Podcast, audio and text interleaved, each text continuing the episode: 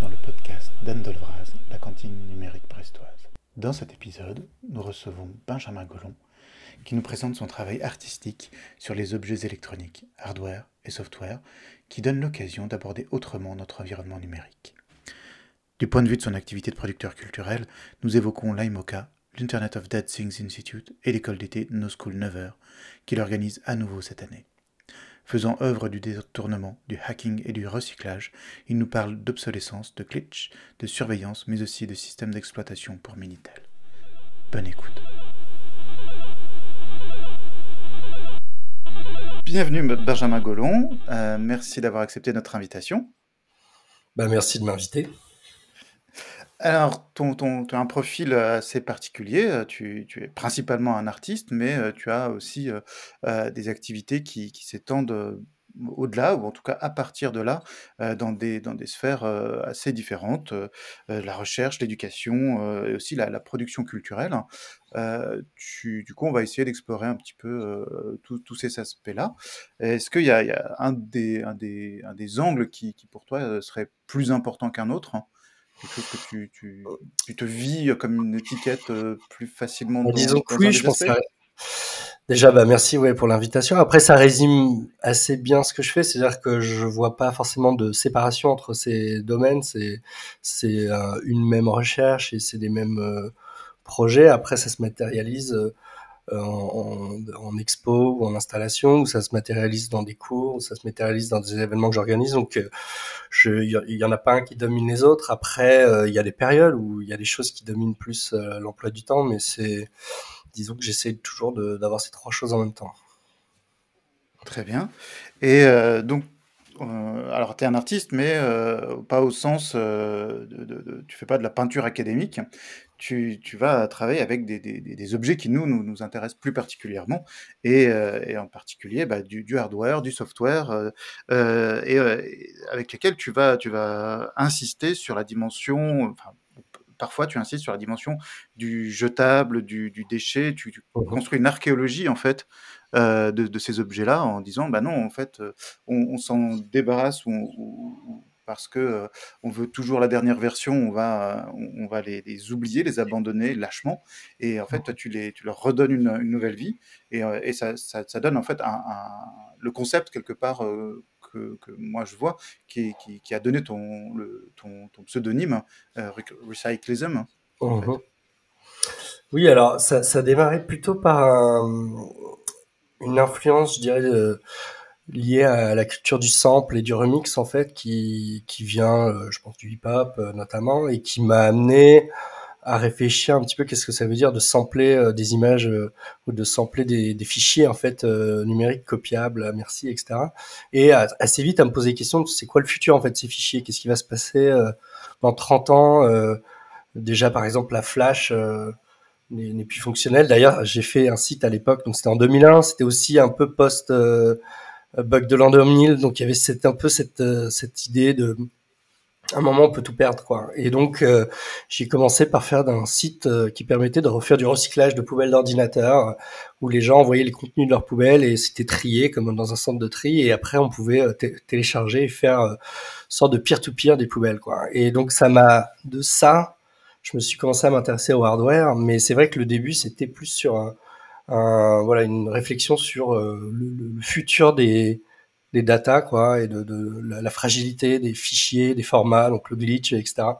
C'est ce qui m'a voilà amené après plus tard à me dire mais tiens euh, et le hardware aussi euh, l'obsolescence du hardware et c'était autour de, des années 2004-2005 où j'ai commencé à faire voilà de l'électronique et de cette expérience de recyclage d'électronique. J'avais commencé par des manettes de, de NES que j'avais euh, connecté les unes aux autres pour faire une sorte d'instrument de musique où chaque manette c'était un, un, instrument d'un groupe. Et de, cette expérience, je me suis dit je vais faire des workshops, j'ai envie d'apprendre aux autres comment euh, hacker, détourner l'électronique. Et euh, voilà, c'était un petit peu le point de départ de déjà assez vite. J'étais encore étudiant, de vouloir partager aussi ce que j'avais appris avec voilà une influence de la culture open source voilà, j'étais aussi forcément intéressé par les questions de droit, de copyright, etc. Qu'est-ce que, quelle est la valeur d'une poubelle d'ordinateur? Est-ce qu'on perd, est-ce que ça perd ses droits comme quand on jette quelque chose sur le trottoir? Donc c'était ma quand, quand, ça défense. brûle euh, dans, les, dans les fermes de serveurs. Ex exactement, exactement. Et, euh, et, donc tu, tu es passé euh, par, euh, par Dublin, si j'ai bien ouais. compris, où tu as, tu as fondé un, un Limoca, c'est ça? Alors j'ai fait pas mal de choses à Dublin. je suis arrivé en Irlande en 2005, je crois, et il y avait malheureusement, alors qu'il y avait toutes les compagnies de la tech du monde là-bas, très peu de choses qui se passaient autour des technologies qui étaient un peu critiques et et voilà. Donc, en fait, il y avait un événement, enfin, une association qui s'appelait DATA, Dublin Art and Technology Association, qui organisait des conférences dans des pubs, donc, euh, et qui avait existé avant que j'arrive et qui s'est arrêté, parce qu'en fait, c'était un Américain qui avait lancé lancé ça et qui est parti. Et du coup, avec d'autres, on a relancé ce projet. Donc, pendant sept ans, j'ai invité euh, des gens d'un peu partout euh, autour de, bah, des technologies, de, de questions d'environnement, sociétal, etc. Et euh, à un moment, oui, je me suis retrouvé à créer le musée d'art contemporain d'Irlande avec un ami parce qu'il y avait un musée d'art moderne, mais pas un musée d'art contemporain. Et du coup, on a acheté le nom de domaine, imoca.ie, euh, qu'on a réussi à avoir, ce qui était étonnant, parce que moi, j'étais français euh, et lui américain. Et on a ensuite eu un hangar où on a commencé à faire des choses. Et donc ça, c'était assez intéressant parce qu'on avait un site qui était assez crédible. Et du coup, on a eu des prêts du MoMA, on a, on a la DRAC qui a financé des expos euh, parce qu'ils étaient persuadés que... Bah après, c'était vraiment un musée, on faisait pas semblant, mais disons qu'on n'était pas le musée institutionnel classique. Quoi. Oui, vous n'avez pas, vous pas forcément la, la légitimité au départ. Mais vous avez réussi à la, à la hacker un petit peu. C'est ça, c'était du hacking, euh, on va dire, social ou voilà, socioculturel. Ok. Et donc, euh, toujours dans cette, dans cette, du coup, c'est un peu le, le, départ de, ta, de, cette activité de, de, ce que tu appelles producteur culturel, hein, mmh. euh, qu'on va, qu que tu as continué euh, avec, avec en particulier ce, ce, les, les no school hein, que, voilà, que alors, tu réalises. En fait, à Dublin, j'ai aussi, dans le contexte de l'IMOCA d'ailleurs, j'avais commencé un, un club où je j'organisais des cours euh, d'introduction, euh, Arduino, code, etc. Et puis on faisait des ateliers un peu aussi plus critiques et autour du voilà plein de questions de sécurité, de surveillance et autres. Et ensuite euh, de ça, euh, j'ai, je suis venu à Paris où j'ai commencé à enseigner euh, à Paris et euh, est venue l'idée de relancer une sorte de hack lab mais euh, qui soit un peu plus étendu, pas que lié à ma pratique, donc qu'on a appelé la No School avec euh, Dasha Ilina, qui est une artiste euh, russe, euh, qui était en fait une ancienne étudiante à moi, avec qui on a monté ce projet. Et donc là, cette année, ça va être notre deuxième. Ça aurait dû être la troisième, mais on a annulé avec le voilà le Covid, hein, comme beaucoup de choses. Et euh, c'est une euh, qu'on appelle une summer school internationale avec des des artistes qui qui explorent les voilà le numérique de façon critique et et créative et qui se pose des questions sur euh, voilà les questions de, par exemple de maintenance, de réparation, le, le déchet donc le e-waste, le déchet électronique.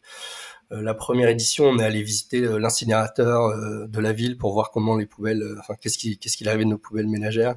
Donc c'était assez puissant comme expérience et voilà, cette année on recommence avec une thématique un petit peu différente qui est autour du plutôt de la consommation euh, un concept que j'ai appelé le retail poisoning, c'est-à-dire euh, en fait le retail poisoning c'est inspiré d'une autre euh, une autre pratique qui est le torrent poisoning, je ne sais pas si vous connaissez, mais qui était une, en fait une pratique qui été initiée par des grandes multinationales comme Sony, Warner, etc., pour empêcher les personnes de télécharger de la musique, des films sur les réseaux peer-to-peer, ah. type BitTorrent. En tout cas, pour, pour pourrir les... Pourrir le réseau, voilà.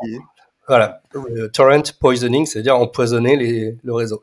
Et je me suis dit, bah, c'est intéressant comme pratique. Est-ce qu'on pourrait pas, nous, euh, en tant que citoyens, en tant qu'artistes, activistes, euh, retourner aussi euh, notre activité contre le capitalisme et contre la consommation, donc faire des actions directement dans les magasins? Que ou en ligne. Euh, notamment, j'ai, je vends des Kindle cassés sur Amazon. Euh, voilà, il y a, enfin bref, il y a des choses comme ça qui peuvent être faites en ligne. Et sinon, c'est euh, voilà intervenir dans des showrooms, dans des magasins avec des certaines stratégies pour voilà amener peut-être les, les visiteurs à, à sourire ou à réfléchir un petit peu sur ce que c'est que la consommation, notamment technologique. Oui, du, du coup, euh, démontré par la, par la présence d'objets incongrus ou détournés euh, qu'il y a des choses sur lesquelles on pourrait euh, se questionner plus profondément qu'on, ne le fait. Et donc là, c'est 15 jours, euh, la No School, c'est 15 jours, c'est Ouais, ça, en juillet? Il reste ça. des places, on peut s'inscrire? Alors, il reste des places. euh, on a, on a quelques inscriptions déjà. Pas mal de, de gens des États-Unis parce qu'ils sont vaccinés. Ils ont la chance de, voilà, d'être vaccinés avant nous. Je pense que là, on a, on, on vient de parler tout à l'heure avec quelqu'un qui est à Berlin. Euh, on va faire attention évidemment, à prendre toutes les mesures nécessaires, mais ça sera du 28 juin au 10 juillet à Nevers, donc euh, Nevers, euh, petite ville euh, de Bourgogne, à deux heures de Paris. Euh, c'est aussi un peu le jeu de mots No School euh, Nevers, No School Never.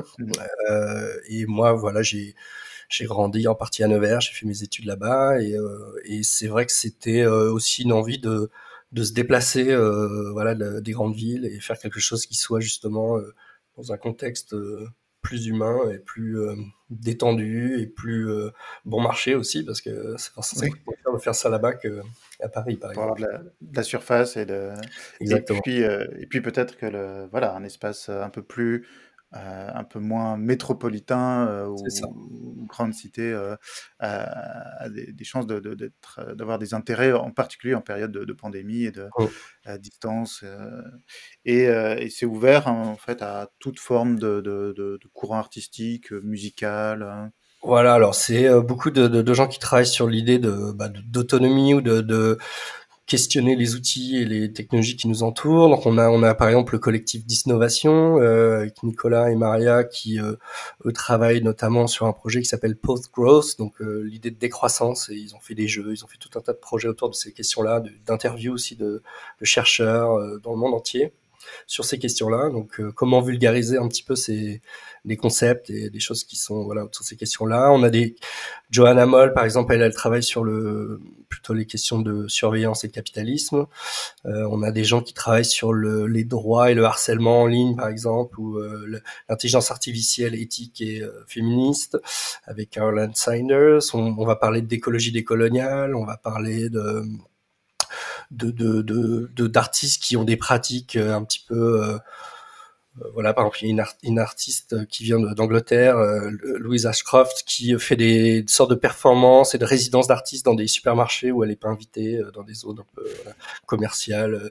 Donc voilà, on a, on a, on a des choses qui sont à la fois sérieuses, pointues, mais aussi avec un certain sens de l'humour et de, la dérision et de euh, voilà, on cherche à, créer une atmosphère euh, qui soit ouvert et, euh, et propice à la création, à la recherche et à aller aux rencontres.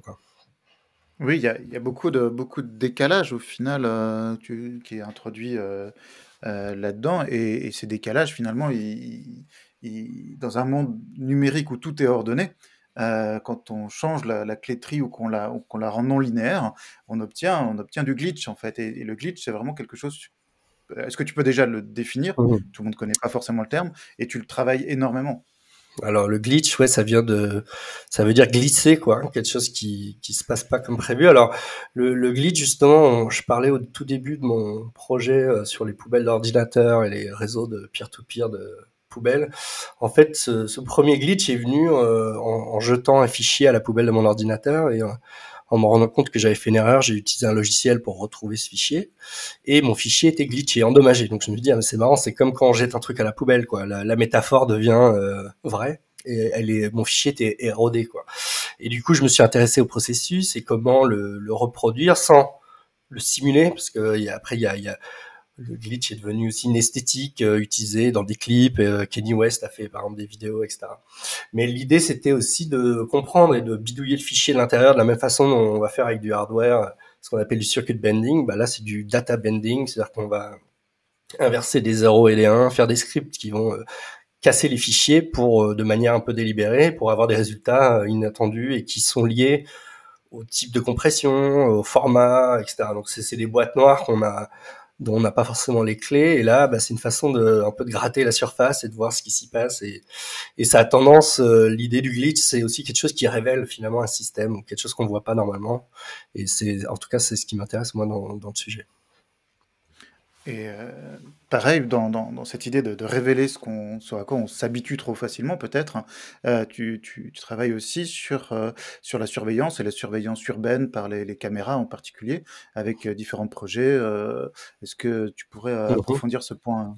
Ouais, alors je- ça a démarré.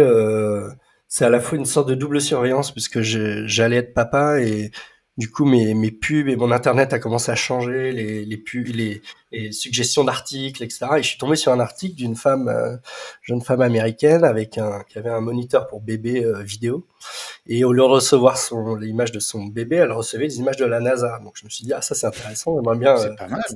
Est-ce que tu préférais avoir des images de la NASA que de celles Eh de ben, c'était mon point de départ. Moi, je voulais hacker la NASA aussi. Mais bon, euh, en, en faisant des recherches, je me suis, voilà, j'ai appris ce que c'était que la vidéo en 2,4 GHz, donc une, une des fréquences euh, de transmission euh, audio et vidéo assez proches du les fréquences du Wi-Fi par exemple et qui sont en fait euh, utilisées alors qui étaient je devrais dire parce que c'est une technologie qui est euh, plus ou moins obsolète mais qui était assez répandue à une époque parce que bon marché et utilisée pour de la surveillance alors de boutiques mais aussi euh, personnelle chez des gens euh, etc donc j'irais plutôt en circuit fermé, en fait, en, des bah. C'est censé être un circuit fermé, mais en vrai, c'était ouvert puisque avec un récepteur, et j'en ai trouvé un qui me permettait d'enregistrer en, une carte SD euh, ce que je recevais. Je pouvais scanner quatre fréquences en me promenant dans les rues, donc j'ai fait ça un peu partout en Europe, euh, et j'ai enregistré des quelques, euh, pas des heures, mais pas mal de, vidéos. Voilà, dans des magasins, dans la rue, chez les, à l'intérieur de, maisons parfois. Et ça m'a amené à vouloir révéler en fait ce, système-là. Et donc je, suis allé vers ce que j'appelle une sorte de street art numérique où euh, je plaçais dans la rue des boîtiers euh, un peu renforcés, métalliques, avec des écrans qui montraient ben, l'image de la caméra en temps réel euh, quelque part autour de d'où vous étiez. Donc ce qui, ce qui était une façon de rendre visible euh, ce, ce que les gens essayent en plus souvent de surveiller, mais en fait font un, un broadcast, une diffusion de, ces images, alors qu'en fait c'est censé être un truc de protection. Et le pire, c'est quand c'est des enfants, puisque ça sert aussi à filmer des, des bébés, quoi. Mm, mm. Et tu... euh, un autre point qu'on qu'on n'a pas encore abordé, c'est euh, c'est celui dans lequel tu vas euh, euh, finalement, euh, euh, re- on va retrouver ton nom, enfin ton pseudonyme euh, Recyclism, euh, et tu vas réveiller en fait des, des, des, des- des- des objets morts, euh, comme tu, tu, tu as, tu as créé avec euh, Jérôme Sinclair, si je ne m'abuse, Mhm. le Internet of Dead Things Institute, et, euh, et tu vas réveiller en fait des, des, des vieux Minitel. hein. Mhm. Alors en fait, euh, moi depuis bah, assez longtemps, euh, après les, projets de workshop, notamment à partir de déchets électroniques, donc les e-waste workshop, j'ai commencé une série de projets qui s'appelle Refunk Media, donc qui est une installation à partir de, tout un tas d'appareils obsolètes connectés les uns aux autres, euh, ce qu'on appelle justement du circuit bending, mais vraiment avec cette idée de réseau interconnecté où on mélange le signal son, vidéo, il y a des moteurs, il y a des choses qui bougent. Donc ça fait une ligne voilà, de, d'objets pseudomorphes ou obsolètes qui se mettent en vie, en action et qui créent euh, une sorte de boucle audiovisuelle. Moi, je, je- j'aime bien l'analogie de sampling, mais euh, sampler du hardware, quoi, plutôt que sampler euh, du Mhm. son. Et euh, de ça, j'ai utilisé pas mal de Minitel dans l'installation qui sont hyper intéressants à, à circuit bendé, c'est-à-dire qu'il y a une puce qui génère les, les caractères graphiques. Et euh, si vous faites des courts-circuits sur cette puce, ça, le, le Minitel va se mettre à générer des textes et faire des trucs incroyables euh, qu'il était absolument incapable de faire à l'époque. Parce que ça va beaucoup plus vite, parce qu'il se passe des trucs, euh, on ne sait Mhm. pas vraiment. Il y, a, il y a un côté un peu magique dans le circuit de bending que j'aime bien. Et euh, Jérôme, lui, de son côté, il faisait euh, le Dead Minitel Orchestra, donc des performances en utilisant le Minitel comme interface pour faire du live coding. Donc on le voyait voilà, taper du code en utilisant l'écran et clavier de Minitel avec un Raspberry connecté derrière. Et donc l'idée nous est venue de, de développer ça en, en un système d'exploitation, donc euh, Minitels, le système d'exploitation Minitel, qui permet de connecter avec un câble qu'on a, qu'on a fait derrière, qui nous permet de connecter donc un Raspberry, euh, donc un ordinateur monocarte euh, un peu équivalent d'un téléphone portable, on va dire, qui permet de contrôler l'écran, donc d'afficher euh, des images et euh, lire le clavier. Donc quand les personnes touchent, euh, touchent le clavier, sans modifier donc le Minitel, mais en le réutilisant bah, finalement comme il est, il était euh, utilisé à l'époque, c'est-à-dire comme un terminal euh, où on peut euh, accéder à des contenus et taper, etc. on a rajouté aussi du son puisqu'il n'y avait pas de son à l'époque. Et donc on a une interface avec des numéros, un kiosque où on peut choisir des applications. Alors on a mélangé des choses qui sont des choses qu'on a récupérées euh, qui existent dans le terminal. Par exemple, on a un Tetris, euh, on a euh, des, des, jeux comme ça. Puis après, on a fait aussi, Jérôme par exemple a développé un Paint, donc enfin qu'on a appelé peinture, qui est un, petit outil pour dessiner en ASCII quoi sur le Minitel et faire des voilà, faire des petites images. Et, euh, et l'idée, c'est qu'on est en train de développer ce projet à la fois en un livre qu'on espère sortir là dans les mois qui viennent avec des contributeurs qui viennent de différents domaines euh, sur euh, justement la question d'archéologie des médias dont on parlait. Donc voilà, une forme d'étude historique euh, des technologies par le hardware. On a des gens qui travaillent sur l'idée de, bah, de souveraineté technologique et de d'objets connectés. On a voilà une sorte tout un tas de contributions et euh, une partie sur le projet euh, qu'on espère voilà sortir euh, avant l'été si tout va bien. Et on le présente ce projet comme dans une sorte de, de mini store quoi, comme l'Apple Store où il y a les Minitel sont installés et les personnes peuvent tester, jouer avec, voilà. Et, et on aimerait. Oui, pardon. Est-ce qu'il y, a des Genius pour C'est ça, c'est le bar des génies. c'est le bar des génies.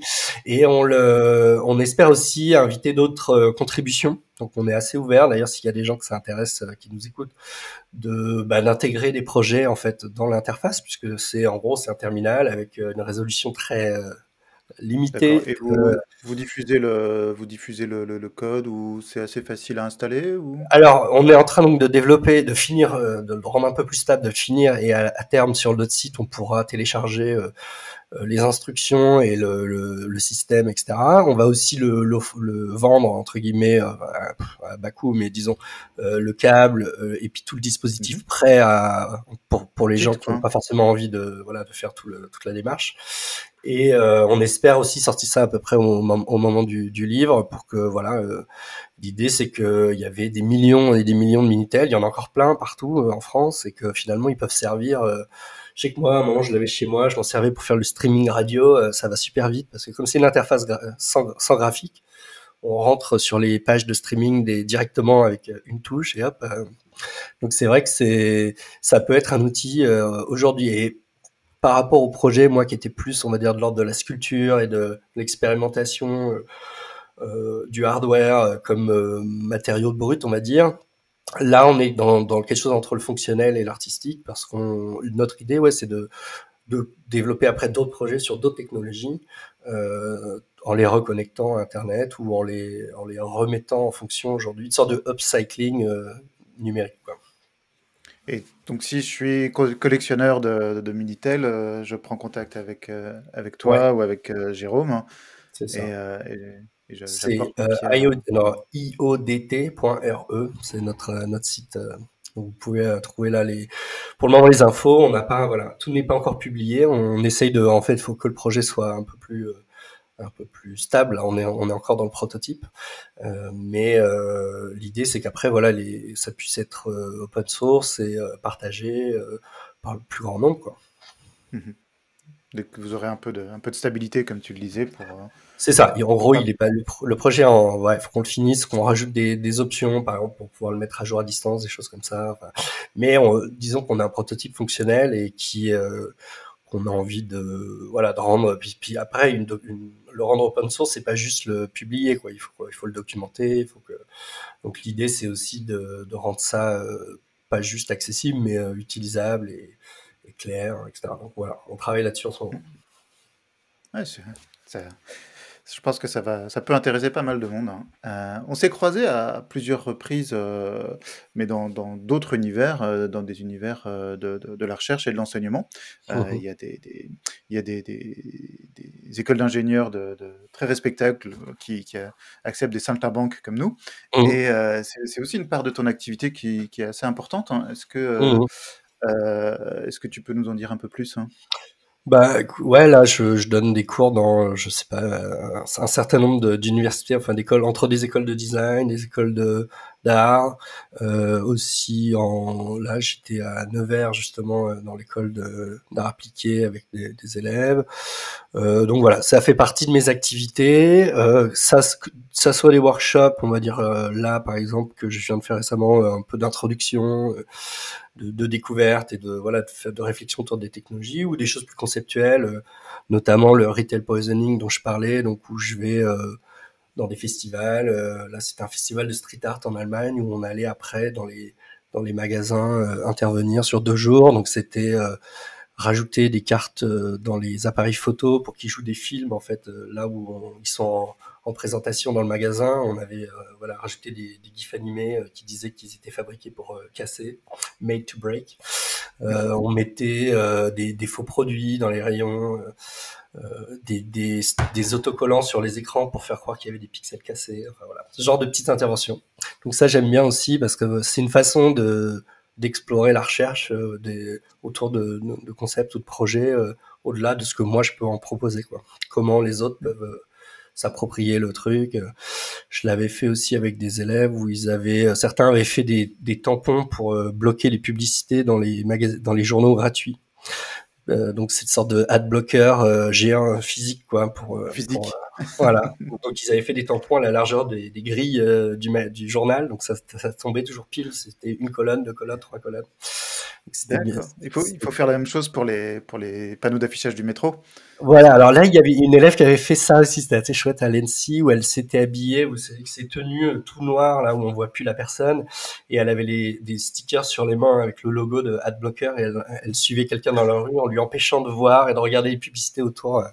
Donc voilà, il y a, il y a, comme je dis moi souvent, c'est par l'humour, on peut, on peut faire passer beaucoup de choses et, et même parfois des, sur des sujets comme sérieux et c'est une façon de ouais de, de s'amuser avec les problématiques qui nous qui sont notre quotidien sans sans non plus rentrer dans, dans les formes de, de dépression euh, je sais qu'il y a des j'avais une élève qui avait travaillé là-dessus sur les, les journalistes notamment qui travaillent sur les questions d'environnement finissent euh, souvent euh, en dépression parce que personne ne les écoute et qui sont au courant de trop de choses. C'est vrai que on peut avoir ce, on est très critique euh, de, de, l'outil et des choses avec qui on travaille, ça peut parfois être paralysant. Il faut savoir, euh, voilà, s'en quand, on se confronte à l'ampleur et à l'imminence des ou la, la, présence en fait des conséquences, euh, on, est atteint de, ce que parfois certains appellent la, la solastalgie. Mmh qui est cette, cette, dépression écologique, mmh. où on peut aussi avoir des formes d'agressivité. Et c'est vrai que mmh. tout ce que en, introduisant des décalages ou des, l'idée d'une réparation ou d'un réusage possible, mmh. ça peut être une, une voie pour éviter en fait le cynisme ou, le, ou les espoirs. C'est ça. Non, il faut. Et puis après, euh, c'est vrai que le qui est considéré recyclage, souvent, c'est l'extraction. En fait, c'est une autre forme d'extraction. On va extraire euh, de l'or, euh, du plomb, du cuivre et autres des circuits. Et c'est vrai que moi j'ai toujours milité pour dire, mais attendez, il y a plein de choses à faire encore avec ces vieux appareils qui sont euh, euh, utilisables sur d'autres formes, d'autres fonctions, avant de, ou en tout cas en partie, on peut récupérer un certain nombre de choses plutôt que de les simplement les les broyer pour euh, en extraire avec des produits chimiques encore plus de matériaux. Donc c'est vrai que l'idée de voilà de recyclage créatif et critique c'est hyper important et, je pense que c'est une voie sur plein d'autres domaines en fait sur plein d'autres sur là, par exemple, j'ai vu une femme en Afrique qui fait des briques à partir de plastique et de ciment mélangé euh, euh, pour recycler des tonnes de plastique d'emballage, etc. Enfin, il y a, y a, plein de façons de, je pense, se réapproprier les ressources. Enfin, c'est une question de voilà. Moi, j'ai toujours fait attention de pas ramener des ressources dans le travail que je produis. C'est des choses qui sont là souvent euh, abandonné ou méprisé ou et du coup euh, bon même si euh, il y a une forme de voilà on utilise de la matière mais c'est une matière qui est là quoi on n'essaye pas d'en rajouter le moins possible et ça, ça, ça, évoque en fait la question de la, de la valeur hein, et de la valeur qu'on donne aux choses, aux objets ou qu'on leur enlève. Hein. et en ce moment, dans le domaine artistique, il y a le, la question des, des NFT, donc des, des jeux non fongible de chaîne, de, chaîne de blocs. Euh, est-ce que c'est un point que, que toi, tu as, commencé à regarder? Tu as, un regard là-dessus euh, particulier? Tu as des envies de, de, glitch là-dessus? Alors, euh, ça envahit mon Twitter, donc je ne peux pas l'ignorer du tout. Euh, surtout, euh, spécialement les Américains. Enfin, il y a, vraiment une, sorte de division entre les pays où il y a des politiques culturelles et, et de l'argent un petit peu pour la culture, et les pays où ils sont complètement autonomes et laissés pour eux-mêmes. C'est vrai que le discours est pas tout à fait le même. Alors moi, faut dire que le voilà, blockchain et les bitcoins, etc. Alors je m'y intéresse depuis les débuts, un peu de loin il y, a, y a, des aspects que je trouve euh, intéressants sur les décentralisation, euh, etc. Mais c'est vrai que tout le système est basé sur des principes de calcul mathématiques et a été euh, dévoyé dans des serveurs qui consomment des quantités d'énergie monstrueuses. C'est-à-dire que là, le Bitcoin, je crois que c'est l'équivalent des Pays-Bas hein, maintenant. Euh, donc c'est vrai que c'est difficile de dire on va faire un JPEG qui va être attaché à un, blockchain qui va durer à vie quoi, qui va, ce truc va consommer de l'énergie toute sa vie. Euh, bon, je et puis là ça s'est ouais enflammé. On voit le côté spéculatif un peu pyramidal du système. Donc c'est toujours euh, même si je pense que voilà dans les il y a des artistes, il y a des gens qui ont travaillé sur ces questions-là depuis le début et il y a des choses intéressantes à en dire. Mais après c'est vrai qu'un système qui fonctionne sur le calcul, donc l'électricité, donc l'énergie, même si on va utiliser du renouvelable, bah, c'est du renouvelable qu'on va utiliser pour ça et pas pour autre chose.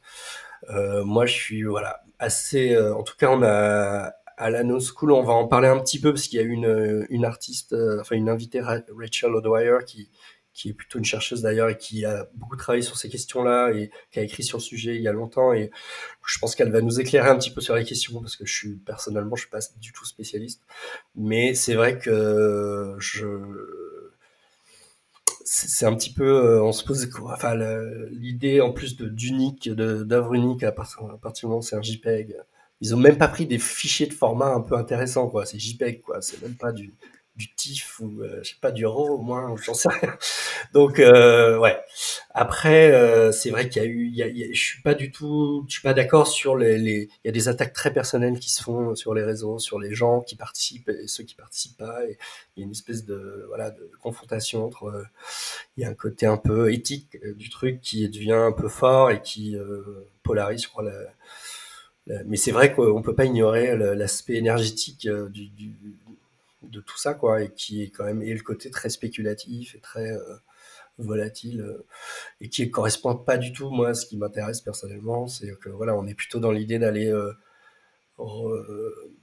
repenser nos façons de consommer, de, de vivre et de et de faire les imaginaires autour des technologies vers des choses voilà peut-être plus plus en accord avec l'humain et l'environnement. Et c'est vrai que là je crois pas que le Bitcoin soit vraiment dans cette direction. ça, se dirige. Après, bon, je peux. Il y, a, sûrement des évolutions techniques qui peuvent euh, peut-être euh, réduire un peu cette empreinte carbone, mais c'est vrai que là, on est. Après, je sais pas, il faudrait vérifier les sources, mais moi, ce que j'avais vu comme graphique récemment, c'est que ça consommait autant que la moitié de tous les data centers de la planète. Donc, euh, on se dit, là, ça commence à. Enfin, c'est pas possible. On peut pas continuer avec quelque chose comme ça et qui en plus va faire que grandir en fait. Il n'y a pas de. alors c'est vrai que les, je pense que comment créer les Visa, Mastercard et autres, ils doivent utiliser pas mal d'énergie aussi hein, pour tout leur data center, ça c'est évident. On n'a pas trop ces chiffres d'ailleurs, mais euh, mais c'est ouais, je vois pas trop là une, une, sortie de, de, ça technique en tout cas qui, qui soit, enfin, à moins de repenser peut-être Peut-être qu'après la, la, No School euh, Never de, de, cette année, euh, tu, trouveras, tu trouveras une solution pour, euh, pour court-circuiter tout ça. Ouais. Si, des, si des, des, des personnes qui, qui écoutent cet épisode veulent suivre ton travail mmh ou, ou, ou, prendre contact avec toi, qu'est-ce que c'est quoi le, ouais. les moyens les plus simples? Ouais, bah le, je dirais bon bah mon site donc c'est Recyclism donc recyclisme sans e à la fin .com. après bah pareil pour euh, Twitter, Instagram, etc. Hein, j'utilise ces réseaux parce que voilà, pour euh, notamment la No School, euh, c'est une bonne quand même. Ça reste une bonne façon de contacter les gens, même si là on a remarqué par exemple cette année que Facebook est un cimetière. Il n'y a plus personne. Je crois que ça y est, c'est fini. Je crois que c'est copain d'avant maintenant d'ailleurs. Bon, faudrait le rappeler, le renommer. Mais bon, sur Instagram, les gens nous suivent un peu et c'est comme ça qu'on arrive à contacter des gens de voilà d'un peu partout parce qu'on a des gens du Brésil, on a des gens de, du l'Uruguay, euh, des gens de vraiment partout qui nous contactent et ça c'est aussi ce qu'on essaye euh, d'avoir, c'est vraiment de la diversité dans les, dans les personnes qui viennent. Quoi. Et si on veut voir tes tes tes objets en vrai, il y a des des Alors, bah, malheureusement, heu, la la crise là du covid a un petit peu stoppé toute, présentation publique. Alors, on prépare une expo là avec Limitel en Pologne et pour la la biennale WRO, W-R-O, mais on n'est même pas sûr de nous-mêmes, heu, y aller quoi. Donc on va voir si c'est une possibilité et heu, c'est vrai que là, tout de suite, non, j'ai pas, heu, pas beaucoup de projets d'expo parce que, bah, malheureusement, la plupart des des lieux d'expo ont fermé ou sont en attente, heu, et cetera. Les budgets sont c'est vrai que ça a été vraiment une année, difficile, je pense, pour tous les tous les artistes. Moi, j'ai voilà, comme comme on en parlait, j'ai la chance aussi de donner des cours, de faire d'autres choses, donc mon mon activité n'est pas, heu, cantonnée à une chose. Mais bon, la No School, on a dû l'annuler. Donc c'est vrai que cette année, on est on est optimiste qu'on puisse le faire et que ça se passe bien. Donc ça sera aussi une on pour le moment, on n'est pas dans l'optique d'ouvrir au public, même si au départ, on a prévu le dernier week-end, donc le le 9 et le 10, comme, heu, des événements publics avec des conférences, une expo de ce que les gens produit à No School, des concerts. Alors, si les choses évoluent, on pourra, heu, être ouvert et donc ça sera, heu, à Nevers, heu, les 9 et 10 juillet. Mais bon, il faudra nous suivre et voilà, on verra l'évolution des choses d'ici le mois de juillet. Moi, je pense que je suis assez confiant et donc voilà, si s'il y a des gens qui s'intéressent, il y a aussi et qui ont pas forcément envie de faire les 2 semaines, il y aura potentiellement, moyen de venir, à la fin, voir un peu, comment ça s'est passé, rencontrer, les gens et puis, bah, venir boire un verre, quoi.